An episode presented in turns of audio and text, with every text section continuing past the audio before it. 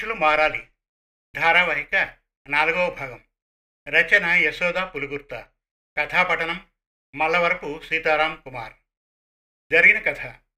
సుప్రజ మాధవి నీరజ ఒకే ఆఫీసులో పనిచేస్తూ ఉంటారు. మాధవి తప్ప మిగతా ఇద్దరు అత్తగారి ఇంట్లో తమ కష్టాల గురించి చెబుతారు. మాధవి తన కష్టాల గురించి ఆలోచిస్తూ ఉంటుంది.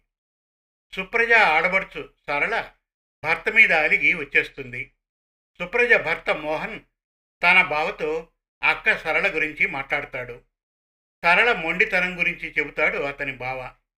తన అక్క సరళ గురించి ఆలోచిస్తూ ఉంటాడు మోహన్. నీరజ వంటను ఇంట్లో అందరూ మెచ్చుకున్నా అత్తగారు మాత్రం మెచ్చుకోరు. భర్త వేణుకి ఆ విషయం చెబుతుంది నీరజ. ఇక మనుషులు మారాలి. ధారావాహిక నాలుగో భాగం వినండి.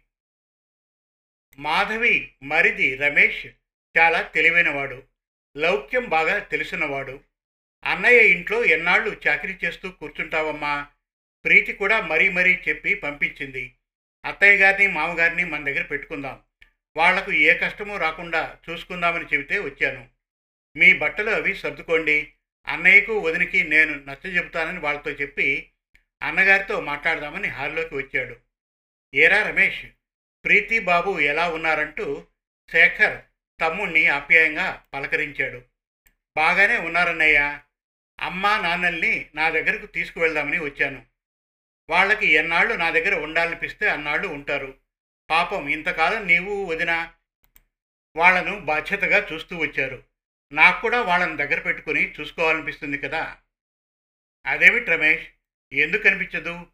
అసలు నీవు ప్రీతి బాబు మనం అందరం ఒకే చోట కలిసి ఉందామని నీతో ఎన్నోసార్లు చెప్పాను. ప్రీతి ఆఫీస్కు ఇక్కడ నుండి వెళ్ళడం కష్టమవుతుందనేసరికి అది నిజమే అనుకున్నాను. అమ్మా నాన్నగారు ఎక్కడ ఉంటేనేమి? నీవు ప్రీతి బాబుతో కలిసి ఎప్పుడు చూడాలనిపించినా ఇక్కడికి రావచ్చు ఉండొచ్చు. ఈలోగా ప్రసూనాంబ అక్కడికి వచ్చి శేఖర్ వైపు చూస్తూ కొన్నాళ్ళు వెళ్ళి రమేష్ దగ్గర ఉంటామురా. వాడు పాపం మా కోసం అల్లాడిపోతున్నాడు. ప్రీతి కూడా పదే పదే చెప్పి పంపించిందట.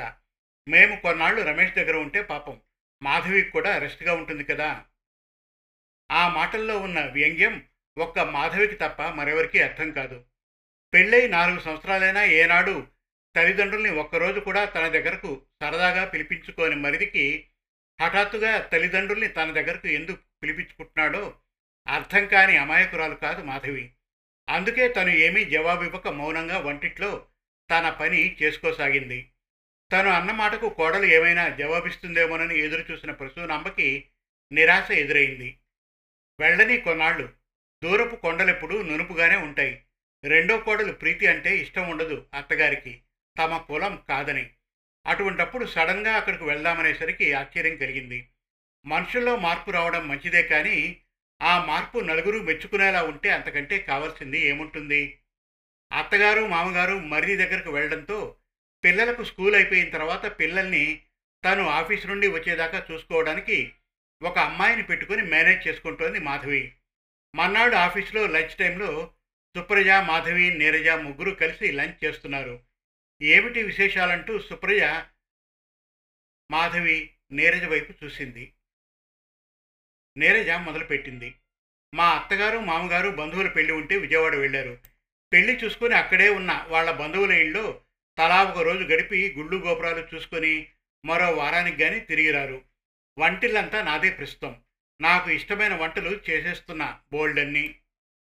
ఇదిగో ఈ కొబ్బరి మామిడికాయ పచ్చడి రుచి చూడండి. తోటకూర ఆవు పులుసు కూడా మీకోసం ఎక్కువ చేసి తెచ్చాను. అమ్మయ్య మా నీరజమ్మ ముఖం కళకళలాడిపోతోంది. ఎందుకో అనుకున్నాను. ఇదా సంగతి అంటూ సుప్రజ ఆట పట్టించింది. లేకపోతే ఏమిటే సుప్రజ ఏ అత్తగారైనా కోడలు చక్కగా చేసి పెడుతుంటే హాయిగా సుఖం అనుభవిస్తారు. కానీ మా అత్తగారు మాత్రం ఆవిడ ప్రాపకం ఎక్కడ తగ్గిపోతుందో అని అనుకుంటూ నన్ను అంత దూరాన పెడతారు. పైగా ఎవరైనా ఇంటికి వచ్చినప్పుడు చూడాలి ఆవిడ ప్రవర్తన. నేను ఏమీ చేయనని అంతా ఆవిడే చేసుకుంటున్నట్లు బోల్డంత బిల్డప్ ఇస్తారు వచ్చిన వాళ్ళు నా వైపు అదోలా చూస్తారు. పాపం ఉద్యోగస్తురాలు కదా అన్న పుల్లవిరుపు మాటలు కూడాను. మా అత్తగారు మామగారు మా మరిది దగ్గరకు వెళ్ళారు.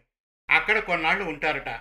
మాధవి మాటలకు సుప్రజ నీరజ ఒకేసారి అదేమిటి? బంగారు తల్లి లాంటి కోడల్ని వదిలి వెళ్ళడమే అన్నారు. ఏమోలే ఈ బంగారం విసుగొచ్చిందేమో. కాస్త వాళ్ళకు కొత్త ప్రదేశము కొత్త మనుషులతో సరదాగా ఉంటుందేమో. మాకు ఆటవిడుపు అసలు నాకు ఒకటి అనిపిస్తోంది మన అత్తగారులలో జ్ఞానోదయం ఎప్పుడు కలుగుతుందా అని.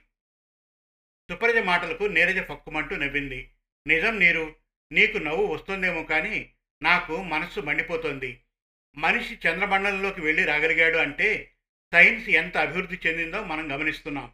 అలాగే టెక్నాలజీ ముందంజ వేస్తూ దేశం ఎంతో ప్రగతి సాధిస్తోంది.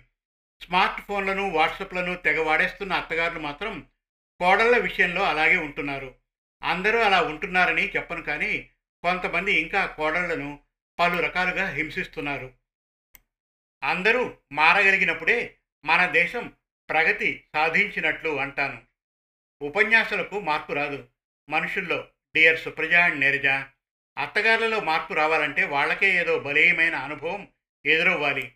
ఆ అనుభవం నుండి వారెన్నో తెలుసుకోగలగాలంటూ మాధవి గంభీరంగా అంటున్న మాటలకు సుప్రజ నీరజ ఒకరి ముఖం మరొకరు చూసుకున్నారు. జాగ్రత్త మన మాటలు ఎవరైనా వింటే అత్తగారులను హింసిస్తున్న కోడళ్ళు అనుకునే ప్రమాదం ఉంది. మనం మన అత్తగారులతో ఎంతో మంచిగా ప్రవర్తించినా వాళ్ళకి మనం నచ్చడం లేదు. ఏం చేస్తాం? ఇంటి కట్టే గుడి పదిలం అన్నట్లు మనకు మన ఇళ్ళ కట్టే ఈ ఆఫీసే హాయిగా ఉంది. అన్నట్లు ఈరోజే కదా మనకు దసరా పండుగ బోనస్ ఇచ్చేది అని నీరజ అనగానే అవునంటూ సుప్రజ మాధవి తలుపారు. బోనస్తో మీ ప్లాన్ ఏమిటే? అని నీరజ అడగగానే సుప్రజ ఇంట్లో అందరికీ పండక్కి బట్టలు కొనాలనుకుంటున్నాను. ఈసారి మా ఆడపడుచు పిల్లలు కూడా ఉన్నారు కదా అందరికీ తీసుకోవాలని అనుకుంటున్నాను. ఎల్లుండి ఆదివారం నేను మోహన్ షాపింగ్ చేయాలనుకుంటున్నాం. మరి నీవు నేర్జా? మా అత్తగారు వారం క్రితమే అడిగారు నన్ను. దసరాకు బోనస్ వస్తుంది కదా అని వస్తుందన్నాను. మీ మామగారు నేను కాశీయాత్ర చేసి వస్తామన్నారు. అంటే ఆ బోనస్ను ఆవిడకు ఇవ్వమని చెప్పడం.